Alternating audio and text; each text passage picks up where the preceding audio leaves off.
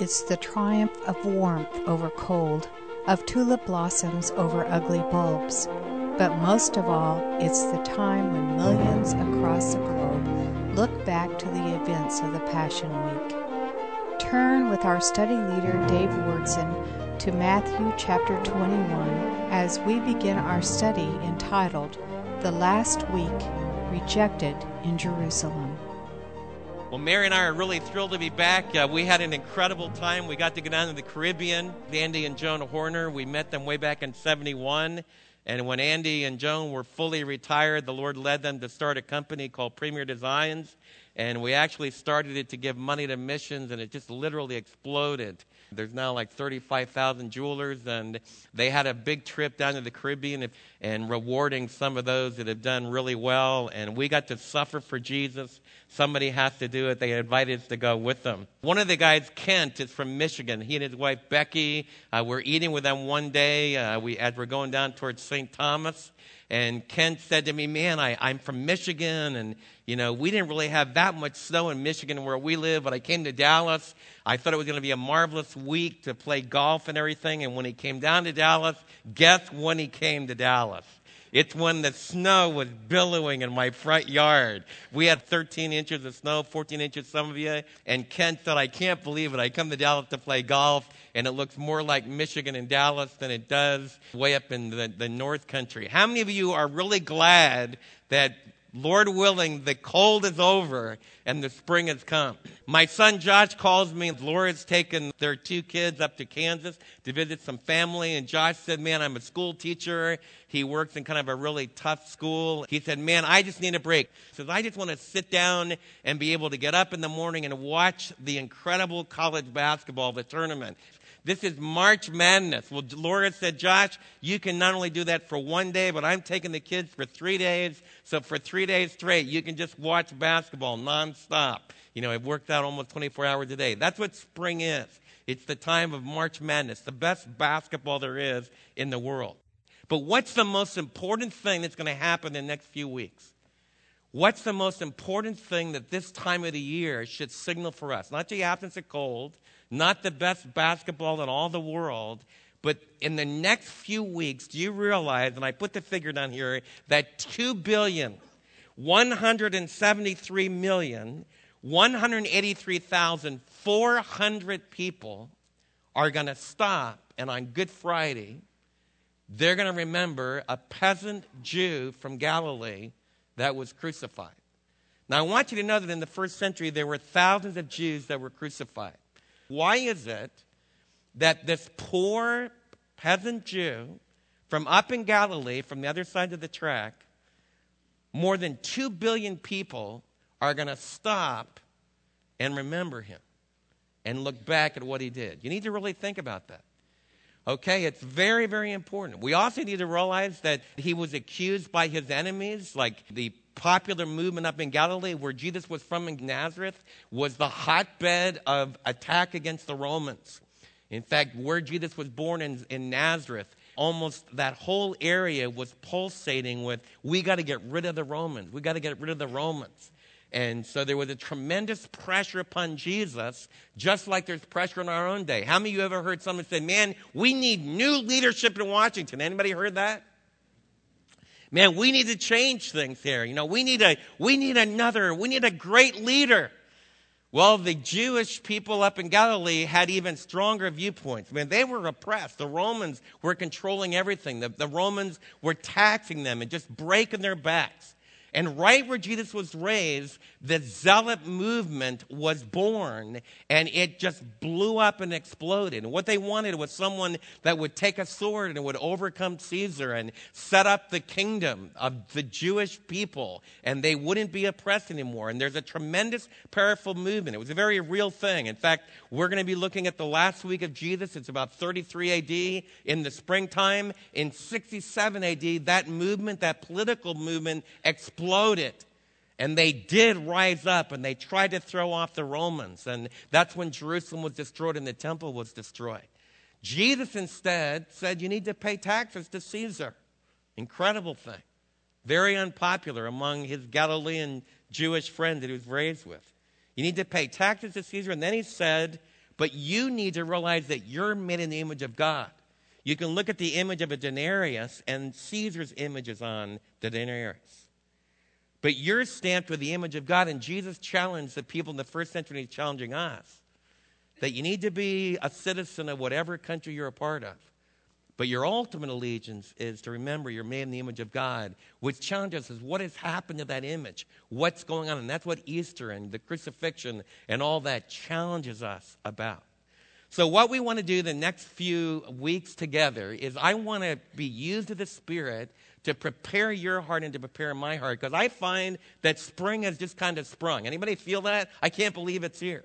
And man, I can't believe Easter, and, you know, we're rushing towards it, and you ladies are already rushing to Walmart to, you know, to get your daughters, if you're a little bit more wealthy, you're at JCPenney or one of the other stores, to find your little girls some really beautiful dresses. It's the time where those ugly bulbs become beautiful Easter lilies. This is an incredible time of the year.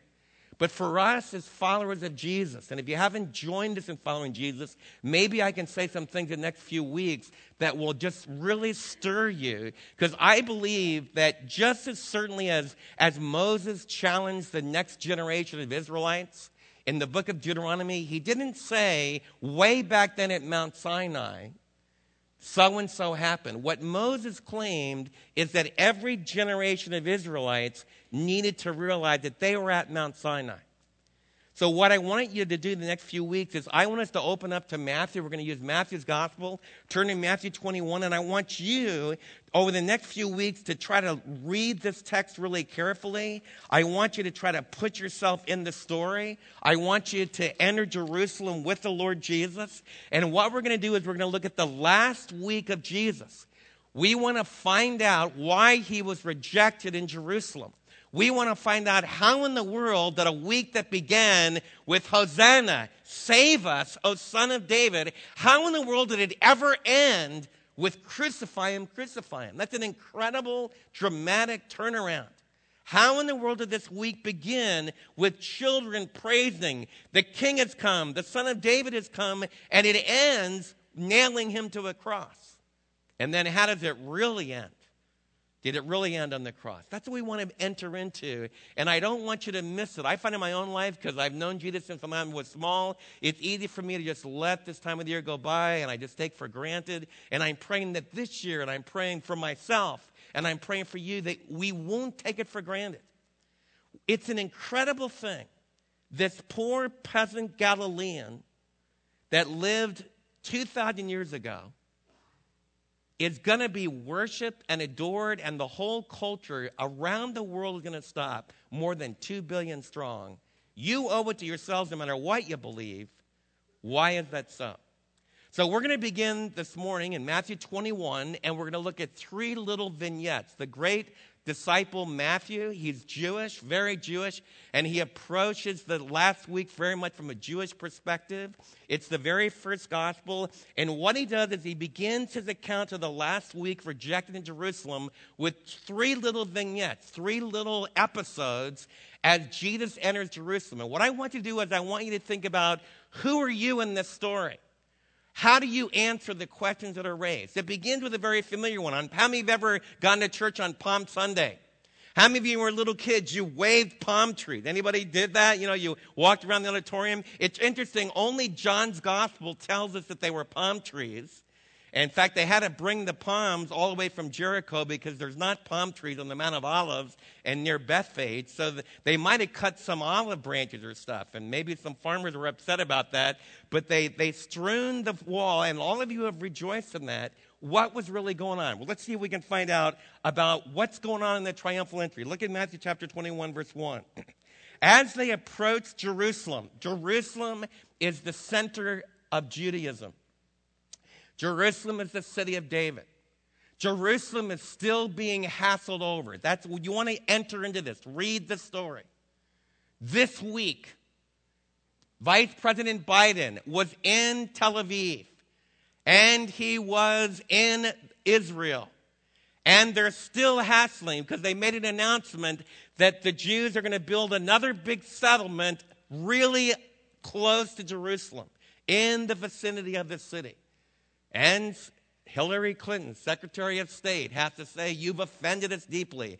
Whatever you believe, its history just keeps revolving around the city called Jerusalem. You need to think through, why is that so? Because 2,000 years ago, Jerusalem, not New York, wasn't even heard of yet, just a little island covered with trees. But this city of Jerusalem, the city of David, the city that Joab took, is somehow at the center of things. Jesus has left Jericho just to get you flowing in the story. He just healed two blind men as he's leaving Jericho. He ascends about 2,000 feet up this very treacherous path, which is where he told the story. It's the setting for the story of the man that was beaten up along the road, and the Good Samaritan came and helped him. That's the road. He comes up over the east side of the mountain, and on the Mount of Olives, as he comes to Bethphage, he's just almost at the crest of the mountain. And in just a minute, when you go over that crest, even today, if we were to go to Israel, when we take you to Jerusalem, we always take you to the Mount of Olives. And there's an old, it's not a Holiday Inn anymore, but it used to be. It's some other hotel now. And it just overlooks this whole scene. That'll help you to kind of picture it. So Jesus is coming up over the east side. In just a minute, you're going to look at the whole holy city, the city of Jerusalem. So that's the dramatic setting. What's going to happen? It says he came to Bethphage. We don't know exactly where Bethphage is. It's probably a little bit west of Bethany. Bethany is where Lazarus was raised from the dead. It's where Mary and Martha and Lazarus lived.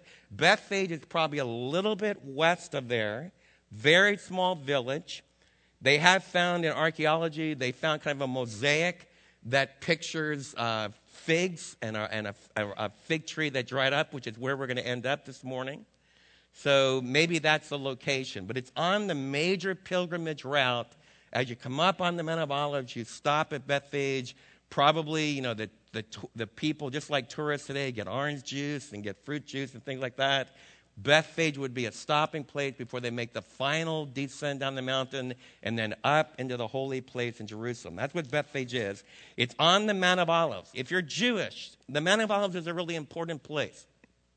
In fact, the prophets predict that one day in the Mount of Olives, the Messiah will come.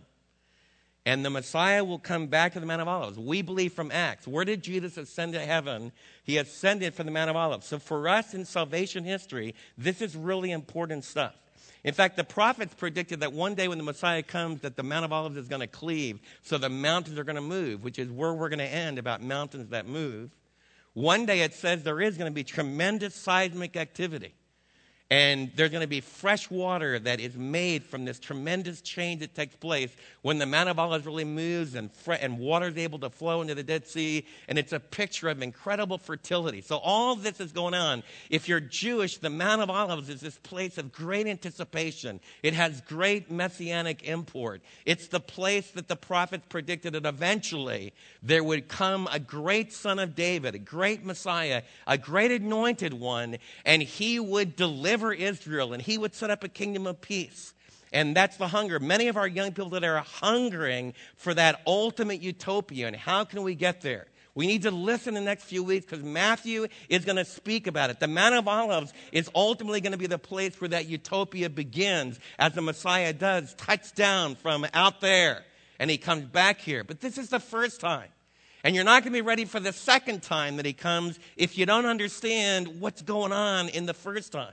And that's what I want to challenge you about. So the Mount of Olives is a loaded mountain. It's loaded with last things and drama and the coming of the Messiah. Jesus sent two of his disciples. So he takes two of his group of 12. We don't know exactly who they are in this context. It says two of his disciples and doesn't name them. So we need to ask ourselves, and as you're reading an account like this, you want to ask yourself, who do I identify with? Okay, Jesus is the big hero in the story. He's the major character. The disciples are unnamed, and so that means you need to think about, where am I in this story? Am I going to be one of these disciples? And you want to think through, as we're going through these accounts, these three vignettes, and I'm trying not just to teach you this morning, but I also want to teach you how to read and how to listen, how to understand God's word, so that the next few weeks you can do far more than I could ever do on a Sunday morning. When it doesn't tell you the name of the disciples, then the story is telling you, maybe I could be one of those disciples. You know, maybe my name could be put in there. And will I identify with him? What is a disciple? The disciple is one that follows Jesus. In this context, it's one that obeys Jesus. He does what he says. The Lord Jesus says to two of the disciples, go to the village ahead of you. And at once, immediately you will find a donkey tied there with her colt by her. So you got a donkey and the donkey's little colt. And the Lord says, I want you to untie them and bring them to me. So they're going to untie the mom. As all of you know that are good ranchers and everything, the colt's going to just trot along with its mom, right? Hopefully. And this is part of the story as well, because Jesus is the creator, and he's also the ideal man. So in the book of Genesis, it says that the animals are supposed to obey us. And even some of you that I've known for many years that are really awesome riders and awesome cowboys, your horses don't always obey you. Your Lord Jesus knows all about donkeys. He knows about colts. He knows about riding. And that's part of this story as well, that whoever this ideal Savior is, that he's the ultimate man, that even the animals are subject to him. That's part of this story. The disciples go just where the Lord says. He says, untie them.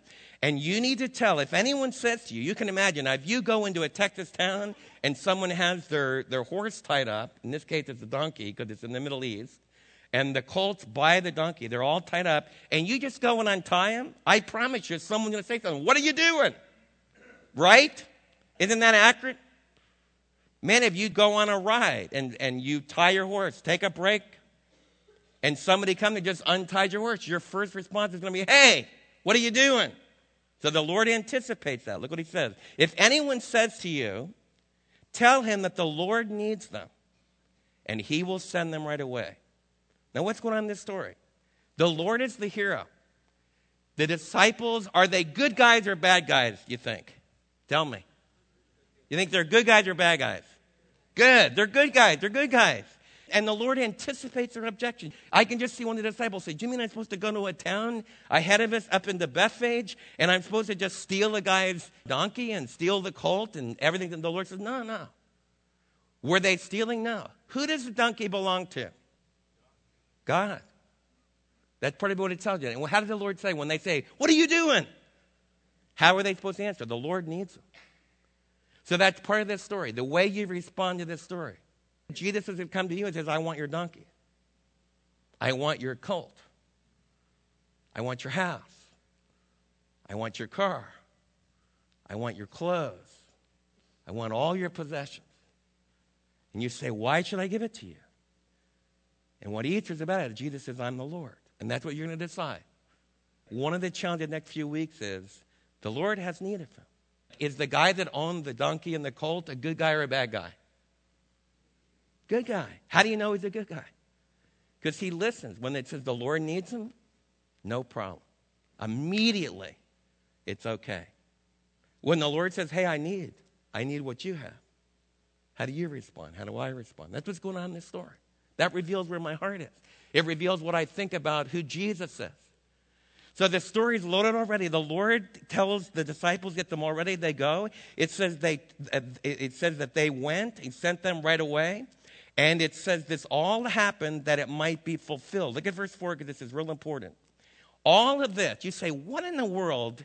What in the world? This is a weird story. Like, you know, in modern circles, if the president's going to come and visit Dallas, then there's going to be a big motorcade, right? And you've seen that around the world. Well, in the ancient Near East, you didn't have a great big motorcade. You went and got a really powerful stallion. And this happened a lot. Like Mark Antony went to the city of Ephesus, and he rode as a Roman general. He rode a great powerful steed. Why? Because this is a very common thing. When a ruler comes, they come in power. And you've all seen it in some of the old movies you've seen. The stallion comes prancing, the great general comes, all the slaves are behind. That's a picture of conquering. But there's another picture that's very powerful, and you wouldn't get this as Americans because it's really not part of our culture. But throughout the ancient Near East, for a long time, when a ruler is coming not as the great conqueror, not as the warrior that just leveled you, when a ruler comes in humility, and in gentleness, to care for you, When the ruler comes in peace, they don't ride a war steed, they ride a donkey. And this is a very common figure, and it's one of the things that's used in ancient Near Eastern literature. It talks about the kings that ride and the princes that ride donkeys. There's a very powerful story. Solomon, at the end of David's life, David's getting ready to go home to be and to live in the house of the Lord forever and ever. Solomon, his son, is supposed to be the next ruler, but there's tremendous power struggles going on in his household. In the beginning of 2 Kings, David says, I want you to get my donkey. And I want you to put my son Solomon on that donkey. I want you to take that, you lead that donkey with Solomon sitting on my donkey, take him to the Gihon Spring, and you anoint him king. And that's exactly what David's servants do. And it stops a civil war taking place. And suddenly Solomon is ordained by his father. Solomon is the king of Israel. That means peace, the peaceful king. So the picture of a king, so what I want you to know, one thing you need to get really clear. Who is Jesus? According to this text, we've learned he's the Lord. He's the ideal Adam who's in control of creation. He also is the gentle king. And this is very important because in his first coming, Jesus is going to ride into your life and he's going to be gentle. Now, that doesn't mean that he doesn't have great power, so don't underestimate him. But part of what you need to understand with yourself and with your friends is Jesus won't force himself into your life. That's part of what's going on. He rides into the city of Jerusalem, not with his army, his angelic army behind him, not riding a fiery chariot with war horses. He rides very humbly. And even today, donkeys are not the symbol of majesty and omnipotence and power. They're really strong. They'll really kick you-know-what out of coyotes. But when you're riding them, we used to take little kids. When I was up at the Word of Life Ranch, we'd put little kids on donkeys, and we'd take all these little kids all around the camp. And they were great with kids. And that's the picture that's used here. Now, why did all this happen? Because Zechariah the prophet predicted, say to the daughter of Zion, say to the people in Jerusalem. Zion is Jerusalem. The daughter of Zion would be all the people living in Jerusalem. There's going to come a day when see your king comes to you. See that? He's going to be gentle. He's going to be riding on a donkey and on a colt, which is why the little colt is along. And I'm not sure that the picture here is that he's doing some kind of a circus act, riding on both the colt and the foal. I think the idea is they put their clothes on both of them, which is a very common thing in the ancient Near East. They would have a couple animals and they dress them all in their clothes.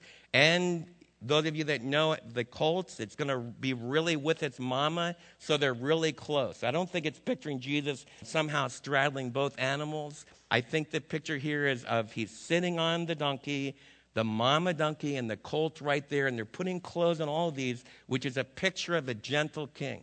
Just exactly like Zechariah said. Now, here's really important. You say to Dave, why should I believe all this? Because this is more than 350 years before Jesus rode into Jerusalem. And for me, that's really important. My faith is not just built on a great story. There's ancient sacred writings, and when I read the book of Zechariah, which was written more than 350 years before the time of Jesus, the book of Zechariah predicts that Alexander the Great is going to conquer and going to rule, but it eventually talks about the fact that Jewish people are going to rise up against the Greeks, and they're to conquer them. So part of what Zechariah predicts is that the Maccabees, which in 167 rose up against the Greek ruler Antiochus Epiphanes, and they threw off his power. Zechariah predicted that. And the Maccabees were a hammer. But Zechariah also predicted that there would be a ruler, not Zerubbabel. Zerubbabel is a son of David, and he was gentle. And with the help of Joshua the high priest, they rebuilt the temple like Haggai said that they should do. But Zechariah predicted a much bigger picture, that there was going to come this great king, and he would come into the city of Jerusalem, and he would be gentle. He would be a king of peace, and he would come riding on a donkey and with the donkey's foal, with its colt. 350 years before Jesus came. Why is Jesus telling him to do this? because prophecy is going to be fulfilled. And you have to decide. I need to decide. Do I believe it? What happened in 33 AD? I personally believe that just like Zechariah predicted, Zechariah did picture Zerubbabel. Zechariah did look forward to the victory of the Maccabees. But then by incredible revelation, Zechariah could look to 33 AD. And he pictured that the Son of God, Jesus, the Lord, would sit on a donkey with a colt and would be like Solomon of old. He would ride into Zion. And he says, "City, the daughter of Zion, your king comes to you. He's gentle. He's riding on a donkey. And on a colt, the foal of a donkey." How do you respond to this king? Who would you say the text is telling you? Who was Zechariah saying is going to come? And this is a big issue. I've told you so far, Matthew's telling you that Jesus is the Lord. Matthew's told you so far that Jesus is the ideal, ultimate Adam, that even the animals respond to him. Now he's telling you that he's the ultimate king. Want all of you to realize that. When I was down at St. Thomas in the Caribbean, and we were in the center of St. Thomas with a bunch of high school kids playing their band music, who ultimately rules in St. Thomas? Jesus does, ultimately. One day he will. And right now he really is a legitimate king. Anywhere you go in the world. Go to Egypt, go to Israel. One thing I want you to understand about your faith and about your Jesus, it's not just some cultural thing. It's not just the way you were raised. I'm talking about an objective Savior that's really there, and I want every one of the children especially, the reason we worship him, the reason we've gathered together this morning is because Jesus is the King. All the world yearns for a great King. Don't you, part of Easter is don't you ever sell your soul to any king until you've examined his hands. Don't you ever pour your life, in the ultimate meaning of your life, don't ever pour out your life blood unless there's nail prints in his feet. That's what this text is saying. That as a child of God, that my king, my hope, the one who rightfully deserves to rule is this Jesus. That's what the text is setting up for you. That's the grandeur of who this Jesus is. And you got to decide whether you're going to believe it's true or not. The disciples went. They were obedient. And the challenge is for us to be obedient when the Lord talks to us. And they did exactly as Jesus instructed them. They brought the donkey, the colt. They placed their cloaks. And Jesus sat on them. And the idea of taking your cloaks, this was something that often do in the ancient Near East. With a king, you would take your outer garments out and let the king walk over them. What you're saying is, I'm submissive to you. I put myself under your authority. My belongings belong to you. You can step on them. And I honor you. That's all that's going on in them taking off their garments. It's what they would do when they're expressing submission to the great king. A very large crowd did that, and they cut branches from the trees. So evidently they took some of the olive branches, and some of them, we know from the Gospel of John, brought up palm branches from Jericho, and the crowds went ahead of them, and those that followed. So you got people in front of Jesus, people behind him, and they're shouting out, "Hosanna, deliver us," is what it says in Aramaic. "Save us, O Son of David." Then blessed, the happiness that will come from the one that comes to us in the name of the Lord. That's what blessed means. They're expressing praise. Hosanna, deliver us in the highest. Jesus is from heaven. And when Jesus entered, the whole city was stirred. And the word stirred, the whole city is troubled. That's what Jesus does. I want you to understand as you think through the next few weeks, I want you to pray that some of your family members will be troubled, that they'll be stirred. You should be stirred. You can't just fall asleep when Jesus walks into Jerusalem. You got to decide. That's what this text is saying. You got to make a decision who Jesus is. And I want you to see, it's a bunch of baloney to say, "Oh, he's a great religious teacher." That's not what's going on here. Do you see that picture? This is the historical document. This is from the first century. It is not telling you that Jesus is some great Confucius, that Jesus is some great example. It's telling you he's the king. What do you believe? It's saying he's the one that will bring peace. What do you believe? It's saying that he's the creator. What do you believe? Now, the city of Jerusalem, it says they were stirred. Now, when it uses the idea of the people in Jerusalem, it's really focusing on the leaders. And when it says that they were stirred, it says that they were agitated. They're troubled. They're upset. So what do you think? You think they're going to be good guys or bad guys? We don't know yet. But the idea of them rising up, being troubled. When you see little kids praise, how many of you notice that little kids just praise? Have you ever noticed that? How many of you have ever been in a children's meeting with a bunch of little kids? Are little kids inhibited? Usually not. You tell little kids to jump, they jump. Tell little kids to be happy, they're happy. Little kids will almost automatically praise and just be exalted with happiness in praise to Jesus. So part of this story about Easter is I ask myself, how do I respond? Or when it comes to praising Jesus, like how would you have responded when Jesus is coming up over the hill and you see people throwing garments before the hill? You see people putting branches both before, and then people are waving palm branches. You see a bunch of little kids. They're dancing. They're shouting out, Hosanna, deliver us, O Son of David. Blessed is the one who comes in the name of the Lord. And man, these little kids, they're Jewish kids, so they're twirling and they're everything like that. How do you respond to that? It's a really important question at Easter time. Because what you get excited about, what you allow to thrill you, and one of my responses is, as a Dallas Seminary guy, I'd sit there and go, I'd fold my hands. What are these kids doing? I wonder if they understand everything that they're talking about. You don't really want to be that exuberant. We might get people really upset here. I mean, I got all kinds of reasons to be upset. I would have a tendency, because this is the way I often am. I want to stay on the outside of a crowd. Anybody like that? Just being honest with you.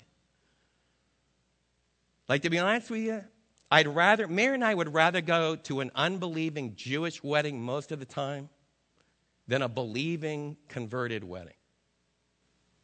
You say, why is that?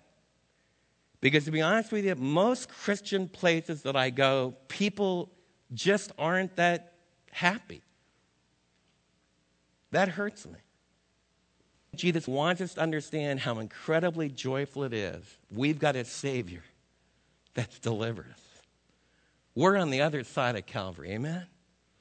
We're on the other side of Calvary. One of the things that I prayed this Easter time, that the celebratory joy would flow. One of the most thrilling things for Mary and myself was when Janae and Harvey got married. I just talked to them, and Janae's about a month away from having little Harvey the fifth. But one of the coolest things for us, we had the service right here. And then the Methodist Church, with great illustration of the unity of the body of Christ, the Methodist brothers and sisters in Christ couldn't have been nicer. They just bent over to help us. They wanted us to have the reception there. But Janae and Harvey had a ton of Dallas Seminary students that came to the wedding. You know, they're seminary, both men and women. They're sedate. But Mary and I had been with a lot of Harvey and Janae's friends. Like, we went to a pumpkin carving contest, and they were all having an incredible blast. Some of the most incredible creativity. You know, who ever heard of creative art with pumpkins? And these kids explode with creativity. But one of the things that just thrilled me to death is when Janae and Harvey had the reception, they said, let's dance. The Dallas Seminary kids exploded with fun. I thought, these kids are crazy. That's because they've been redeemed. One of the things that's causing us to block unbelievers from coming to the Savior is they believe that we as believers have never learned how to dance, how to celebrate, how to have joy. And one of the things I dream for us as a body of Christ this Easter time, that the Lord will help us to grow in the exuberance and the freedom that flows from deep inside. Jesus has come, not just to Jerusalem, but he's come to my life. And he has delivered me. And he has forgiven me. And he is the king. And though I might not see him ruling over everything now, in the end, he's going to rule. And so I lift my hands and I rejoice. And on Palm Sunday is not about being rising up with anger. It's accepting the incredible wonder of who this king is that's come.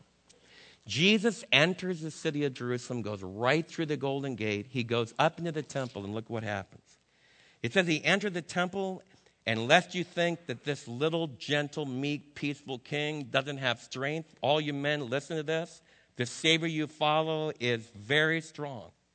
You ladies need to listen as well. He saw those that were buying and selling. He overturned the tables of the money changers. He threw the benches where those that were selling doves were seated. And he said, it's written, my Father's house should be a house of prayer, but you have made it into a den of robbers.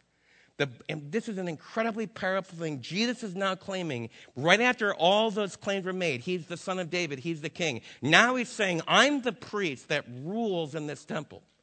I'm the priest that controls here. And in my daddy's house, it should be a place where all nations can come and pray. So the power of prayer, one of the things that needs to happen over these next several weeks about Easter is that we grow in our understanding how incredible it is to be able to pray. A lot of you have spent time this last week where you've just gone outside on a beautiful morning and you just pray. That's a sign that you've met the Messiah, that the resurrected Christ has come to live inside of you. You see, we don't have to go to a temple anymore. We don't have to go to a special place. Anywhere, anytime, we can experience the immediacy of God and connection with him. And we must not let the buying and selling, as good as that is, in fact, Jesus isn't condemning buying and selling. He's condemning robbing. So if you really come to Jesus, then don't rob people when you buy and sell. Don't cheat them. If you've really met this king, you can't do that. Now, notice what happens when Jesus throws everything out. It says the blind and lame come to Jesus. One of the reasons why I worship Jesus this Easter season is because he can heal the blind and the lame. In heaven, all the blind and lame can see and walk. Amen. My friend Johnny Erickson is going to dance in heaven. That's what it's saying. And I believe that Jesus gives us glimpses of that. We've seen it in our church family. I think we see glimpses of his kingdom, but we only see glimpses right now because not all things have been subjected yet. So sometimes we're anticipating, we're waiting because we don't see all the blind and lame get healed now, always. We see miracles, we see moments of grace, but Jesus is saying at this cleansing in the temple, he's saying, I'm the king and I'm inaugurating, I'm initiating the time of the end. In me, you see the end, and the blind and the lame are going to be healed. Now, how should you react? If you had a blind mother, she hasn't seen in 20 years, you take her to the temple, and the Lord Jesus heals her, how should you react? How do you think preachers should react? How did the Jewish high priest? I want you to understand the Jewish high priests are the Jerusalem priests. We need to be really careful. Matthew is Jewish. So he's not attacking Jewish people. He's attacking all religionists, myself included. That's what's going on here. Now, how did they react? Look what it says. It says the priests come to him and they say, do you hear? It says, do you hear what these children are saying? Yes, Jesus replied. Have you not read that from the lips of children and infants you have ordained praise? It said that the chief priests and the teacher of the law in verse 12, 15, look at it. They saw the wonderful thing that he did and the children shouting in the temple, and they were indignant. Boy, that troubles me. That's a powerful statement. Are those good guys or bad guys? Tell me. Okay. Are you like a child that loves to see the moments of grace? When Jesus just breaks through, and he does, he heals the blind and the lame. Isn't that great? Do you rejoice? Do you celebrate? Religionists, now get this, religionists don't. Because Jesus has overturned their holy place that they controlled. Jesus has let the rabble in. Jesus has let the blind and lame that are, their bodies are not clean. Jesus let them in. And you got to decide which side you're going to be on. Am I going to be on the side of the welcoming Savior that can take blind and lame people and make them able to see and walk, and I'm going to dance, and I'm going to celebrate, and I'm going to rejoice with them? Or am I going to be on the side of those that judge. That's what our church family is about, deciding which side we're going to be on. Then the last vignette is Jesus leaves the temple area. The next day he sees a fig tree, and Matthew's gospel describes Jesus coming to the fig tree. It's loaded with leaves, but it doesn't produce any fruit. And Jesus curses the fig tree, and it withers. And then Jesus says to his disciples, he said, and you would expect him to say, I was speaking about the Jewish religious leaders, which he was, not just Jewish, but all religious leaders that reject Jesus as the Messiah because they want to maintain their own power base. They don't rejoice when people are healed. They don't rejoice when the Savior comes because he's overturning all the tables, and they want to be in control. I would expect Jesus to say that, but he says something different. He says, you know what? If you follow me, he's saying, and you believe that even the mountains will move. Now, the biggest mountain that I face is not the Mount of Olives. It's the mountain of my guilt. And that's what Matthew's pointing us to. As we move through these chapters together, Jesus is pointing to the fact that if I just trust him, you see, Jesus isn't a magician that enables you to do tricks, to move trees, to move mountains. It's a figure of speech. Jesus is telling you, you follow me, you're following a king that if you trust me and you talk to me, that the powers of heaven enter into your life. And so you can commit things to the Lord, and it's a life that can be difficult, because sometimes the Lord Jesus doesn't answer our prayer immediately, but we always believe. Like I prayed over and over again with Mary, help Mary's mom to be healed. And she wasn't healed here. But because Jesus is my King, he answered our prayers. Do you believe that?